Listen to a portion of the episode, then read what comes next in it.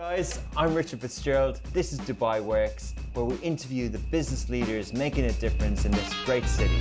That business with scalability was very interesting to me. I like building something that has legacy.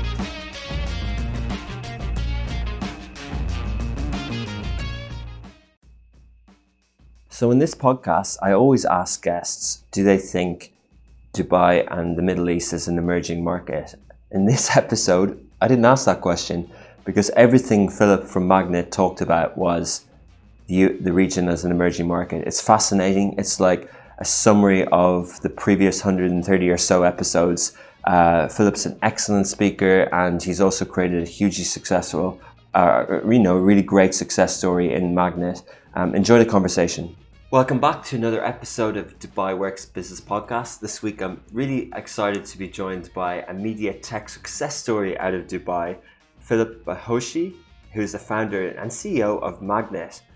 That MAGNiTT is a platform where venture capitalists and entrepreneurs can come together, connect, and gain insight. They're the first and leading venture data platform supporting investors and founders uh, with research insights from across the emerging uh, venture startup ecosystems across Middle East and North Africa, but also Turkey and Pakistan. Uh, so, good morning, Philip. Good morning. Thank you very much for having me. And thanks for joining. Uh, so, we haven't really sat down and had a conversation in a long time, but uh, we both our company and yours started off in Astrolabs. Absolutely. In in in JLT, a really a, a really uh, great environment for places to start. And I remember when you were starting, and it's amazing to see how prominent MAGNiTT has come. Thank you. How can you? How did it? How, where did the idea come from? Look, I mean, the journey's been quite a roller coaster. Um, originally, I had done my MBA at INSEAD, and long story short, I did all the entrepreneurial programs. And one of the things that we did was this startup bootcamp, um, which was a weekend where you pitch on a, you start on a Friday and then you pitch to investors on a Sunday, and it was all intensive training on all the theory around what entrepreneurship and how to set it up was. And one of the things that I struggled with, an exercise they asked, which is to reach out to alumni to get feedback on the concept that you were building. Um, while there was an internal platform uh, looking to connect you to the alumni, what you realize is you're reaching out to people that may be interested in your idea. And I thought, well, why isn't there a platform that people who are already intricately interested in the concepts can reach out to the founder? So actually, true story of MAGNiTT 1.0 was it was a Tinder for startups, whereby it was a very simple card allowing founders to put up their ideas with basic, basic information. And then people from the community would come, whether investors, co founders, service providers, to connect. Pivot, pivot, pivot, a little bit of an evolution of time. And we're now very much focused on data, data analytics. While it was always the reason for starting the company, the, the hook was the kind of um, the, the swiping concept, we've really doubled down now on data research, access to information, um, which is what we've now grown into. Amazing. Well, it seems as if I, I wouldn't, from the outside, I wouldn't have known that there was many pivots. It does seem that it was from the start. MAGNiTT was very invested in the part of the startup ecosystem and but I guess a question is, uh, where did the name come from, if you'd like? So actually, it came with speaking to a friend of mine. Um, I, I, was very dear, having spoken and learned a little bit about the marketing concepts. I was I needed a two-syllable name. I mean, at the time, it was very fashionable, the Tinders and Uber and, and etc. at the light. And um, a friend of mine was doing marketing. I kind of brainstormed with him some concepts, and the original names were all very investor tech, um, uh, platform pitch, etc. And he said, look, be creative, open your mind up. And um, the original idea was to connect people together. Mm. So he came up, and I, the other requirement, it had to have a .com domain. Um, and so he said, well, have you heard of this magnet thing? And I was like, mm. and I started socializing it with friends and family. And Everyone was like, no, it's stupid, it's silly. and then the guy said one of the pieces of recommendations that I always say forget what everybody else thinks. You're the founder, you're going to sell the story, it's your name, it's your identity. Let it sit with you and see how it percolates because mm-hmm. you'll have a logo, you'll have a punchline, you'll have everything around that. And at the time, I was like, I really like the name. Nobody else did, but I was like, I, I really like the concept connecting. It's spelt wrong. It's not magnet. It's a magnet. Um, and so it's catchy and people will have controversy around it. And the more I kind of let it sink in, get a logo with it, get the dot com.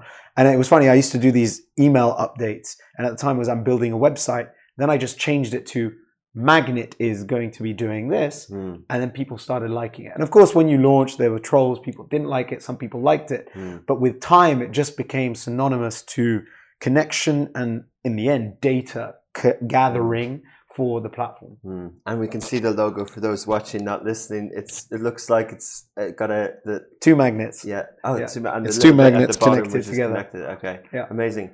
So, um, you know, without asking too many questions on uh, the entrepreneur choices for a second, what what was the journey like? Like, what did you do at the start, apart from the bootcamp sessions? What were you doing in terms of the product, the next uh, MVP that you? I still think I made all the mistakes that I was advised not to do, and I still did them. I had a niche market, um, non monetized, sole founder, um, just a huge amount of determination and hustle to believe that this is something that was needed. Hmm. Um, paid an outsourced development team. So, literally, if you had a checklist of all the things you shouldn't do to have a startup, I, I, I hit all of them. But what I identified was this lack of information in the Middle East. Um, I used to be at Oliver Wyman, management consultancy firm, and I remembered that while there was Bloomberg, Thomson Reuters, and the likes, there was one portal that you could get, which was Zawya here in the region, Hmm. which was company information, and it was the only source of information. In the end, that gets acquired by Thomson Reuters because they come in and they realize that the region is very challenging. So the determination was how can you capture this information, use it, and then make it useful for potential clients? And the reason I say I pivoted, originally it was an MBA platform. We pivoted to the Middle East. We went from a connection platform to an open source Sorry, M and A platform originally. No, MBA. uh, MBA. So it was meant to be connecting MBA Oh, okay. entrepreneurs to MBA alumni. And everyone said that's too niche, it's too difficult, it's too complicated, you can't do that. Uh, so a Facebook for MBA grads. Correct, exactly. So then we moved it to a Middle East platform, still connecting.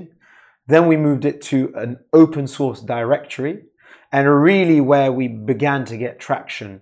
And uh, I, I remember Mai Medhat, who was Eventtus, Yeah. who now has been acquired uh, by a Silicon Valley based startup, was at Astrolabs.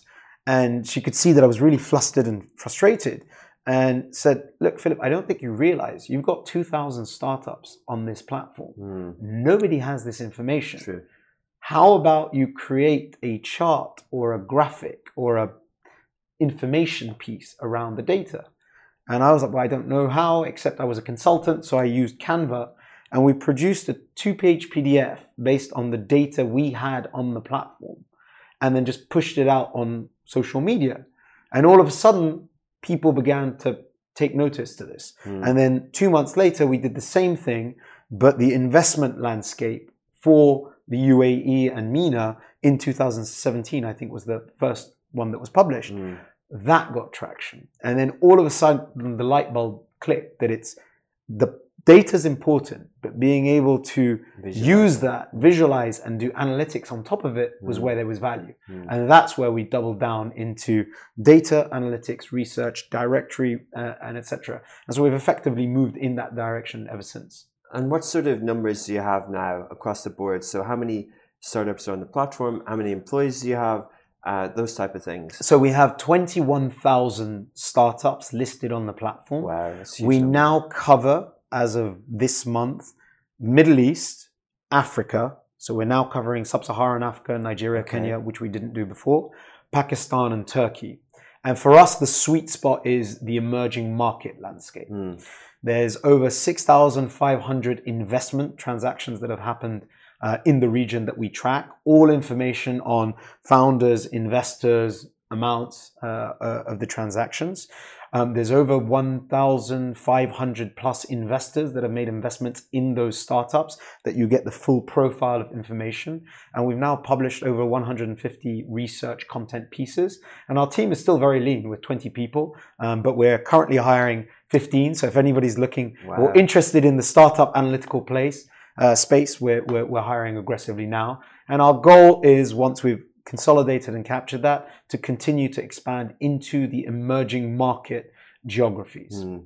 That's amazing. it really is because you know uh, what as you described it because you know what you set out to do is one of the most daunting things for a startup, which is a platform, and the platform needs. It sounds great in theory, but it needs things from both sides. It needs uh, you know whatever the platform is, it needs buyers and sellers to come, and that's you know that is the hardest thing to do. Not only do you need good tech, but you need good marketing. You need so many things to get right, and also you know things that that don't hit it straight away eventually they fade away, yet you've persisted.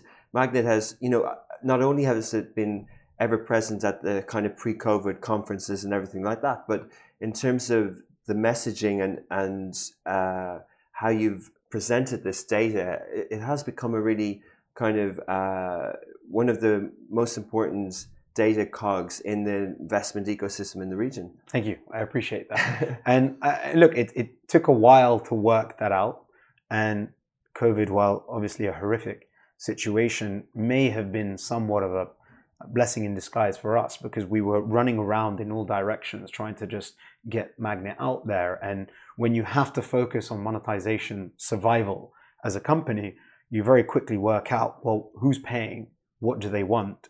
And really, in the last 12 months, we've refined the product so that it matches the demand of the clients. Um, interestingly, people I don't think realize that our, our clients are not necessarily the VCs, although we have many notable VCs paying for the platform as a subscription, but governments, corporates, big tech, um, service providers, all of whom we know that the ecosystem right now is hot. Not only Dubai, the UAE, MENA, but emerging markets.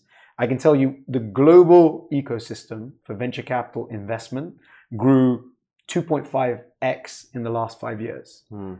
The emerging market space has grown 10x. Mm. Obviously, coming from a much lower base than US and Europe, but it's growing exponentially. Governments are interested in this space, um, corporates are interested in this space. Digitalization and digital transformation is very hot. But when they want to un- understand what's happening in that landscape, data is a key decision maker. Mm. Um, and, and, that's where we're trying to support those people. And going back to the product, it's not just about the news, it's the data that helps them. So our goal is to help inform decision makers using that information. So your cus- the products your customers, as well as people who, the things that the premium freemium model, you release some of the reports, the data, and then the product is a subscription model. Do people sign up and do they choose which reports they're interested in, or how does it work? So basically, there's two sides. Um, so everything I'm talking about is building the SaaS product online. The freemium model is a little bit like a LinkedIn. You can go on LinkedIn, create your profile. You can actually apply to over 100 investors using your profile as a startup. The investors can accept these applications on the platform. That's all free. Where you start paying for the benefits of the platform is the functionality. So LinkedIn Premium, it's the filters, it's mm. the identification. The profiles don't have all of the information, it's limited. You can access the rest of the information. We have integrated charts of all of the data that's built on the platform that is manipulated. If you want to know how many female founders there are in the UAE that have received funding, how much they've raised, all of that charting information is available as part of a subscription, as well as exporting the data. So many of our clients, consultants, governments want exports of the raw data. That's part of the subscription. And every quarter, we're committed now to publishing about 10 research quarterly reports on five leading geographies. So MENA, Pakistan, Turkey, Saudi Arabia, UAE, and Egypt for the time being as well as the five industries broken down by those geographies for people that are really trying to understand the trends. Who are the hottest startups? Who are the investors? How much is coming from local capital versus international capital? Mm. And all of that is built on the platform. No okay. Excel spreadsheets, which we used to do before. All of that's built on the proprietary platform itself. Amazing. Right. So to break it down those two parts. So I have an investor deck. I'm looking for angel round, seed round. I can put it onto your platform, create my company profile, and other people anywhere in the region or outside the region uh, can see that and can contact me Absolutely. and can give me money. Potentially. Wonderful. Or if Google's running Yeah. Google's running an accelerator program and they're interested in all the media companies. Yeah. They could filter through media companies that are say um, raise one million dollars, located in this location, etc. Identify. You can even contact all of the uh, founders either through the platform or you can access their information on Okay. the platform. So in one way, uh, and forgive the reference, but that's a little bit like Crunchbase. Correct. So they have a platform where all the startups are there. It says which year they raised their money, and it kind of stops there. Correct. And you've taken it. Uh, you're not just doing one of those. You're also really doubling down on the data side and the research side. Correct. Yeah. How do you do the research? So look, I mean, the research now is all integrated. We've we've um, invested in a Tableau platform for the time being, and actually, the next step is to integrate it onto the platform. All of it is a massive data platform of line items of transactions. The research, based on the research team and the ideas that we have, tracks certain key indicators: evolution of investment, um, the industry breakdown of the different geographies, or the geographical breakdown of the different industries. Who are the most active investors by ticket size? Who are the most invested startups by ticket size? How much is coming from so it's it's all theoretical based. And we speak to our customers. What are the key questions that they are asking for? The real holy grail which we'll look to try and crack next year is valuations. I think an important point to try and understand is the middle east lacks data Hmm. what we've tried to do is solve for that problem the truth of the matter is if you go to the US or Europe, the company house in the UK or Delaware or the SEC has the information. The international platforms actually pull this data through APIs. Hmm. Here, there is no such platforms. And if they are, it's 18 countries and different geographies. What we're doing is consolidating it into a single platform, cleaning it up, either gathering the data from the individuals or uh, the investors or public sources, and then making it available for potential clients. So, really, it's the lack of data that is the first step. It's the research that we put on top, which is the second step of it. Hmm. Interesting. So uh, the people who work for you, your your team, are they uh, researchers? Are they journalists? Are they economic students? And uh, how do they go about their work? It's really a mix. I mean, the, the research, actually, what we're doubling down now is on data scientists Mm. because the research side is it's it's conversational. It's trying to understand the trends and etc. So we have one or two researchers that are pure researchers from that perspective. The trick is to get the data scientists because the data science behind it allows us to do more manipulation of that information. Another plan for next year, a lot of our uh, data is historical.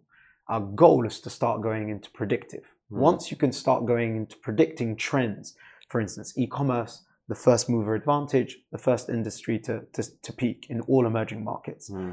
But once that's been consolidated, you're now seeing huge rounds but less transactions. Okay. Fintech, huge number of transactions but earlier stage. So the next wave. What we want to try and do is predict the next waves of activity that's happening Wow. in that space. Yeah. And not to forget that we also have a newsletter. One of the key things that we've built is the newsletter. We're not a media platform in the purest form like yourselves and many others. We use the newsletter very much to keep people up to date, Hmm. referencing third parties, using our own research, referencing specifically focus on investment news.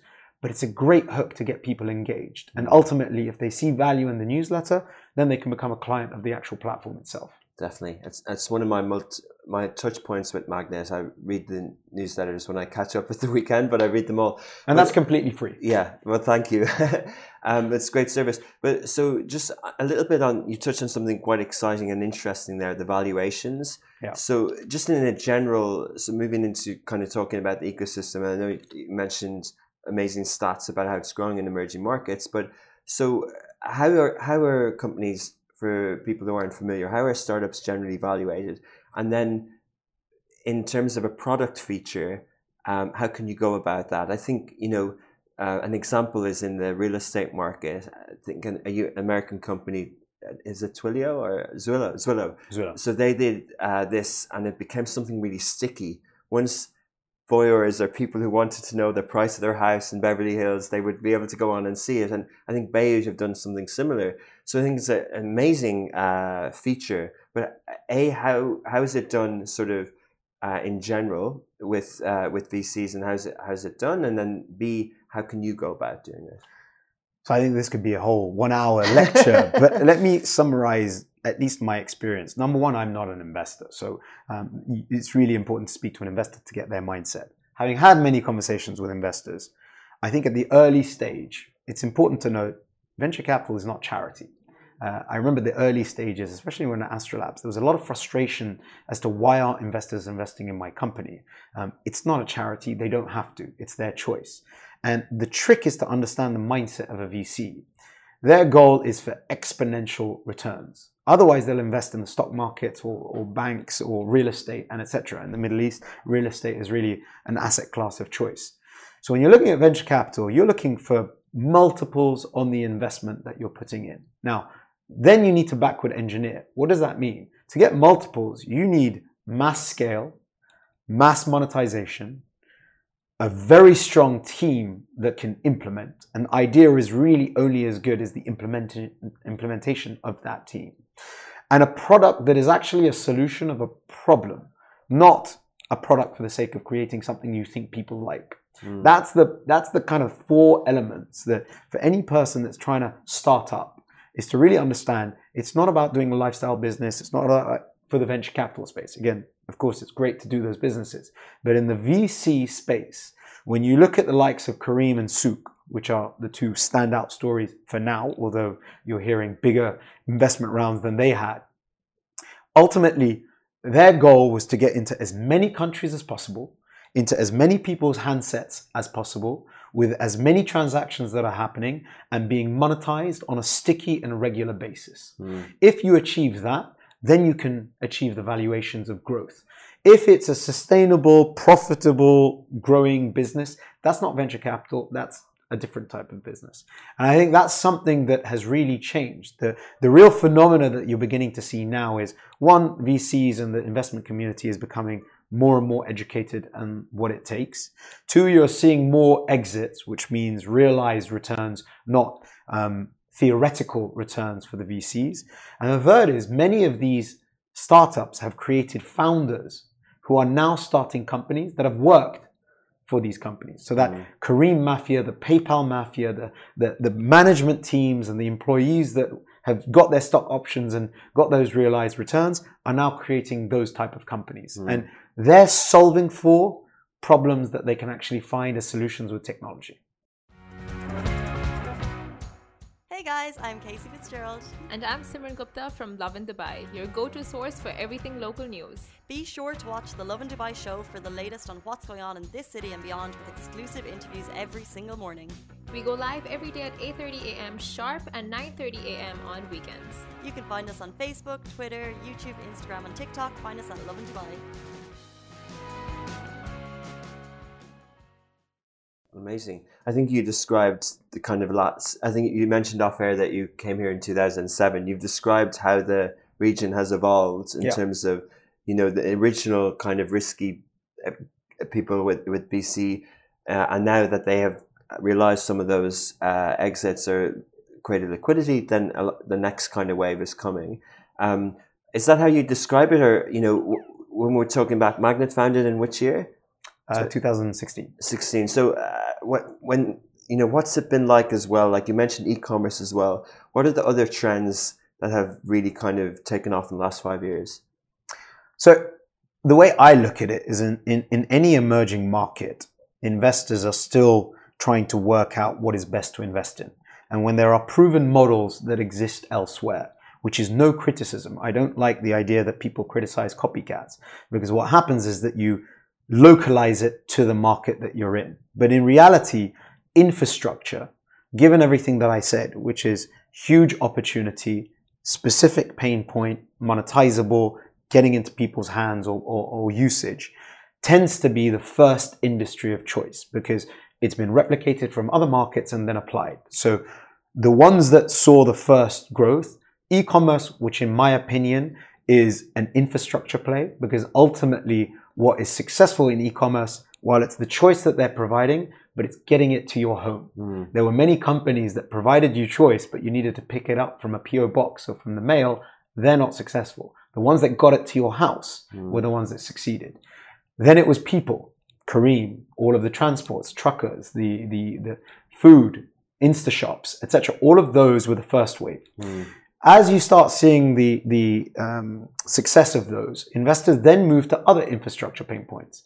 Fintech, when people get excited about fintech, and we know the numbers, let's be clear, they're not AI, blockchain, crypto solutions in the region, albeit that there are some. They're payment infrastructure solutions. Okay. Money from here, money to here. Um, people transferring remittance payments. Those type of solutions are the ones that are seeing the most investment. Unifonic that received 150 million yesterday, SoftBank, that is people communication, X to Y communication platforms, SMS, messaging, and, and the likes. So those infrastructure solutions in an environment where the Middle East, while it's continuing to develop, is 18 geographies broken down, different uh, demographics, huge bureaucracy, are the solutions that are getting the investment. COVID did provide opportunities for healthcare, education. You saw some of those um, increased in demand where there was a need for digitalization of those solutions, albeit there haven't been proven success stories for investors to double down in.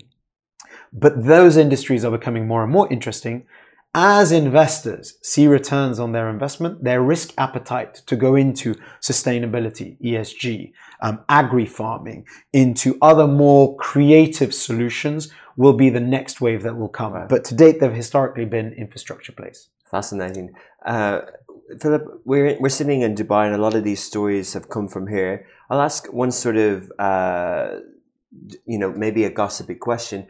Why, why do you think, and it's to do with competition, but why do you think uh, we hear of Anghami as a Abu Dhabi based company or Swvl as a Dubai based company? And, you know, what, what's happening there?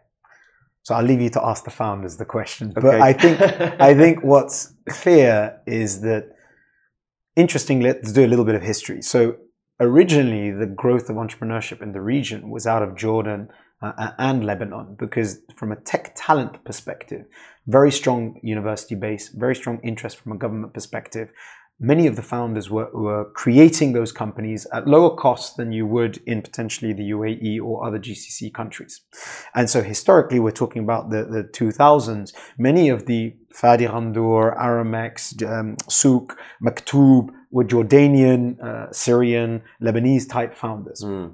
In 2013 14, I believe, there was the celebration of entrepreneurship, which was spearheaded by IMF, World Bank support to try and drive um, entrepreneurship in the Middle East to diversify economies. And the UAE embraced the concept of digitalization of their economy and tried to push in the development of infrastructure, setting up um, the ability of companies to receive funding, encouraging the growth of what the UAE, as an example, is a perfect hub for networking in the region.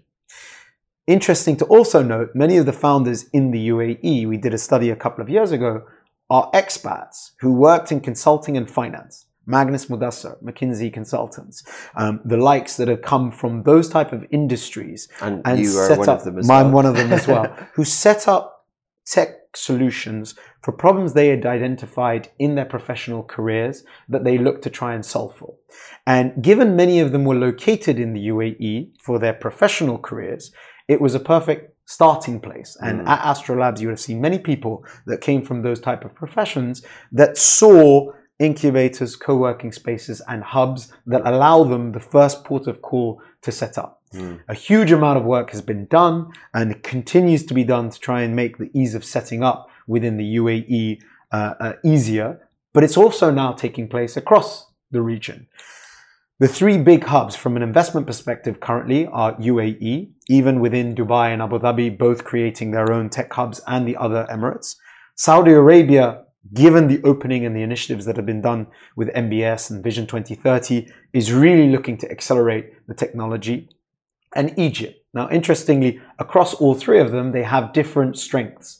Um, the size of the market in Egypt and the low cost of uh, people allows for huge opportunities um, for companies to scale into. Saudi Arabia, huge government initiatives, big population. The UAE is uniquely positioned as a connector across the whole of the region, as well as having um, original startup founders. There's a hub that's been created, a strong uh, transport link across the region to the East, West, Africa, and the likes. So each of them in their own right have positive strengths. To your point, again, I leave you to speak to the founders, but ultimately what you realize is that you can have multiple jurisdictions. One thing that I'm very opinionated about it, to be a successful company like Careem and Rami, Swvl, you have to operate in all of these geographies. Where your headquarter is, is a matter of decision of the founder and whatever incentives are in place for them. Yeah. But ultimately, it's not like they stopped operating in Lebanon or Egypt. They're still operating in all of these jurisdictions. Um, and to be successful, not only should you have a mindset of being operational at a regional level, you should look to go into emerging markets, if not globally, to be successful. So ultimately, now it's just uh, some of the headlines that are happening. But to be op- operational, you should be looking at all of them. And interestingly, just to add to that, I was on the STEP conference yesterday with Pakistan. Pakistan, yeah. Through MAGNiTT, we've now started reporting on Turkey, Pakistan, soon to include Africa. It's fascinating to see the interest of Saudi and UAE based startups operating, looking to operate in Pakistan, and Pakistani startups considering investment from these uh, countries, if not looking to operationalize and move into those countries as well. Once you break down those silos, really the opportunity to become a sizable and scalable startup becomes a lot more interesting. Wow, amazing summary. Again, thank you. Um, if this is a, a, a, teaser of what's available on MAGNiTT, then I think people would be interested. No, but Philip, what, what you said there as well kind of matches up and is consistent with your comments earlier around why VCs might be interested in an emerging market. But what I'm getting is a bit of a trend in terms of some founders in Dubai might say, hey, well, I'm choosing Dubai to go global, but actually the kind of narrative, the success stories is that the solutions are for this region. It's for you know whatever we call it, whatever acronym we call it. It's it's the sort of Arabic speaking twenty something countries, this region, and that's what we've seen, right? So it doesn't. So it's consistent with. Uh, but to, the question really is: uh, Is the return there for this region? Are they seeing those sort of multiples uh, by focusing on? Are you able to go with your deck and go? I'm just going to focus on the Middle East, MENAT, or those kind of neighboring countries, and is that attractive enough for regional investors and for international investors? Again, I think it's for an investor to be able to speak to the actual multiples, but I think that what you have seen when you look at the Souq and Careems is historically, because now you're seeing new instruments, the SPACs, the IPOs, the likes, and etc. Historically, what these guys have been able to do is really capture a market that has been acquired Hmm. because an Amazon and an Uber have decided, you know what, they've done all the hard work for us. Let's go in and acquire them. And there are many other examples of that. I mean, Eventtus is an example. You saw Harmonica, which was acquired by uh, Match.com. Um, many example, InstaShop. Um, and, and so that has been the trend. Now, to speak on the actual multiples, I assume that they were interesting, especially for early stage investors that took the bets at the angel seed series A stage. I can't speak to the later rounds, but one would have to assume as these companies continue to grow by geography and grow by um, product and consumer base, they must be interesting for investors. Otherwise, they wouldn't be investing. One trend we are seeing specifically is more international investors investing in the region than ever before. Sequoia Capital, big name, made their first investment in fintech in this space. You had uh, NEA, you've had Tiger, Naspers, um, first round capital. I mean, there's many international players as well as the accelerator programs that are setting up. 500 startups have uh, just announced that they're moving. Number one, they rebranded to 500 Global, but they're also setting up headquarters in Riyadh uh, with an interest for the region. That international interest in the region shows that there's appetite. And let's be clear, the arbitrage opportunity is also relatively high. While we talk about the valuations in the region really increasing over the last 12 to 18 months, they're a lot more suppressed than they are in the US and, and China and, and Southeast Asia. So for those investors, the bang for buck potential um, exit is higher than it would be in a much more competitive Euro, US or European market.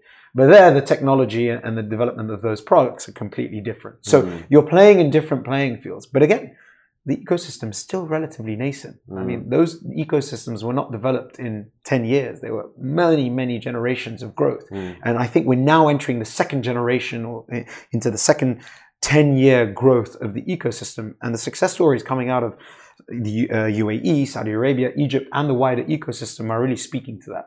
Interesting. So investors who look at this region either here or from abroad are not only looking at the product, they're also kind of looking at the dynamics of the emerging market.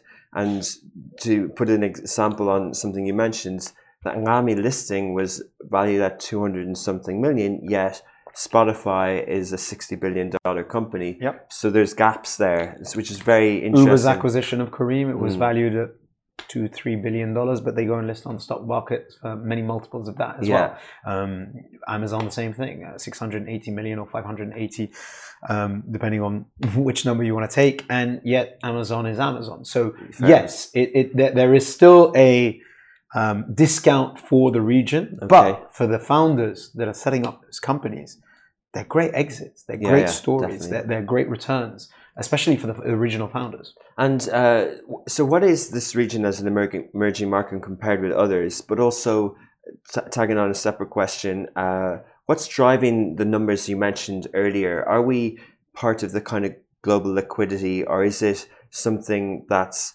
uh, unique to here that there is a, a wave of momentum and energy for startups? I think it's twofold. So it was interesting when we look at the data that we produced for the emerging markets of the last 18 months. We know that it takes about nine to 12 months to raise an investment round Okay. um, because it's a lot of conversations. It doesn't happen overnight. Last year, Q3, Q4 were the lowest quarters of venture capital investment in four or five years. So in this region. in this region Okay. that we tracked. So, namely, when COVID hits in March, the actual impact came later in the year because it's got that lag. 2021 happens, and clearly the investor appetite returns. Valuations may have been a little bit dampened. Um, startups are growing, as I said last year. Basically, many companies would have focused on survival, created new products, continued traction, come to raise funds. Then you talk about the global phenomena. Globally, it was a record year of investment already to date. So it's not just a MENA region, it's a global phenomena. But here in the region, many of the LPs that invested in the fund of funds uh, and, in different VCs have liquidity. Stock markets at record highs, so people are wanting to diversify. Um, angel investors have spent many months sitting at home and disposable income is higher. So across the board, I think it's a financial benefit. It's a reserve of cash that people didn't want to invest in a, in a crisis last year that they're now looking to deploy. Governments continuing to stimulate and, and drive that behavior, but it's also a global phenomenon. So the more international people that are also coming into the space is also driving that growth. I mean, these 150 million investments that you've heard for both Kitopi and and and uh, uh, Unifonic are SoftBank. They're they're not regional investors; they're international investor investments that are coming into that space. And, and so there's that also. That's the more regional effect, the international interest, and more family offices looking to invest in this space, given the exits that they're hearing. Exactly. Oh, so that's really interesting way uh, of putting it. That you know the the yeah those results and those success stories are going beyond the startup space. They're bringing in, and we've seen uh, some of the semi-state companies listing parts of their businesses in in KSA and here. So it's actually you know what you're reporting on is although focus is also part of the wider sort of business landscape and environment for for that. And and to that point, what's missing? You know, we've seen uh, exits, we've seen U.S. listings. When are we going to get startups on the Tadawul or the or the uh, Dubai financial markets or Abu Dhabi? Look, I think that's a great question. I mean, I don't have a particularly strong view on that because I, I don't know what it takes, the requirements. I mean, I think that listings is is challenging because the traditional listing of a company is a profitable company, track record, financial stability, huge amount of work and cost needs to be done into the auditing and the legal uh, around that. And traditionally, they've been SME or offline businesses that are large. Tech companies that are venture capital hyper growth don't tend to be profitable. They tend to have um, loose management team and growth and, and etc. Um, and, and so that's one barrier. Uh, the second barrier is which which listing do you go to? And I think there needs to be a certain effort of even consolidation across these listings so that there is one listing of choice. Do you go to Saudi? Do you go to UAE? Within the UAE, is it Dubai or Abu Dhabi? Almost a consolidation and a pick of one to double down into for Egypt, tech yeah. specifically, um, even Egypt. And, and so I think there is a lot of effort. I know personally, I'm on the Dubai Future Council and the Dubai uh, Digital Council here, and there's discussion of this, but it, it requires some reform and change, as well as investor appetite for a company to list. So the SPAC options, which is a new trend, is one that people are picking backing off and and give provides them a new opportunity for liquidity. Second one is just secondaries. A lot of founders and employees want liquidity as well as early stage investors. So, is there a mechanism that can allow for liquidity of those investors that doesn't require a full listing, but to mm. have a bit more liquidity in the space to show returns to investors and the founders and the teams um, to get more buy-in into that space? So, it's it's it's definitely a challenge that needs to try and be resolved for. So, so if you were to describe what's needed in part of the ecosystem, there's some of the challenges that need to be Correct. fixed. I don't think it's number one. I mean, we were discussing it yesterday at the Dubai uh, Council meeting. I think that talent remains the number one challenge for startups. Number one, you need to have people with a mindset. It's not a corporate job. It's not a nine to five job. I'm, I'm sure you can speak to this. Like, it, it- you definitely need a certain mindset. And the more people that are coming out of other successful startups, you're, you're seeing the growth of that talent. The second is it's difficult to acquire talent in the region. I mean, visa, insurance, um, restrictions on real estate, and etc. It needs to, uh, more than anything else. We were discussing how probation periods and potentially letting go of people needs more flexibility. Otherwise, you're always trying to find the perfect hire from that perspective. Also, when you speak to the likes of much larger organizations than me, they want to attract the best talent from abroad Germany, London, US. Their salaries are one problem, but next is cost of living, education, uh, residency, citizenship, the ability for them to have a place to call home long term. So the talent problem, which is the key driver, a company is only as good as the talent that you can acquire, is the one that needs potentially the most focus. Then it's bureaucracy, which we kind of discussed, and, and regulation to the extent whereby any given market is relatively small. If you are able to operate across the whole of the GCC, MENA, Africa using a single license without having to set up within each of the jurisdictions, that scalability play becomes a lot more interesting. But again, that goes well above my pay level Yeah. to be able to try and solve for. Um, but again, the funding and the, the exit potential is the goal or the light at the end of the tunnel. It's really interesting to listen to you, Philip, because you come at it from, with a lens of the, startup space. Some people might say on the talent, yes, there might be challenges with talent, but there's a lot of people looking for jobs. Therefore, you know, so it's it's really different perspective. It's good to listen to. Um, coming to the end of the time, uh, what's next for MAGNiTT?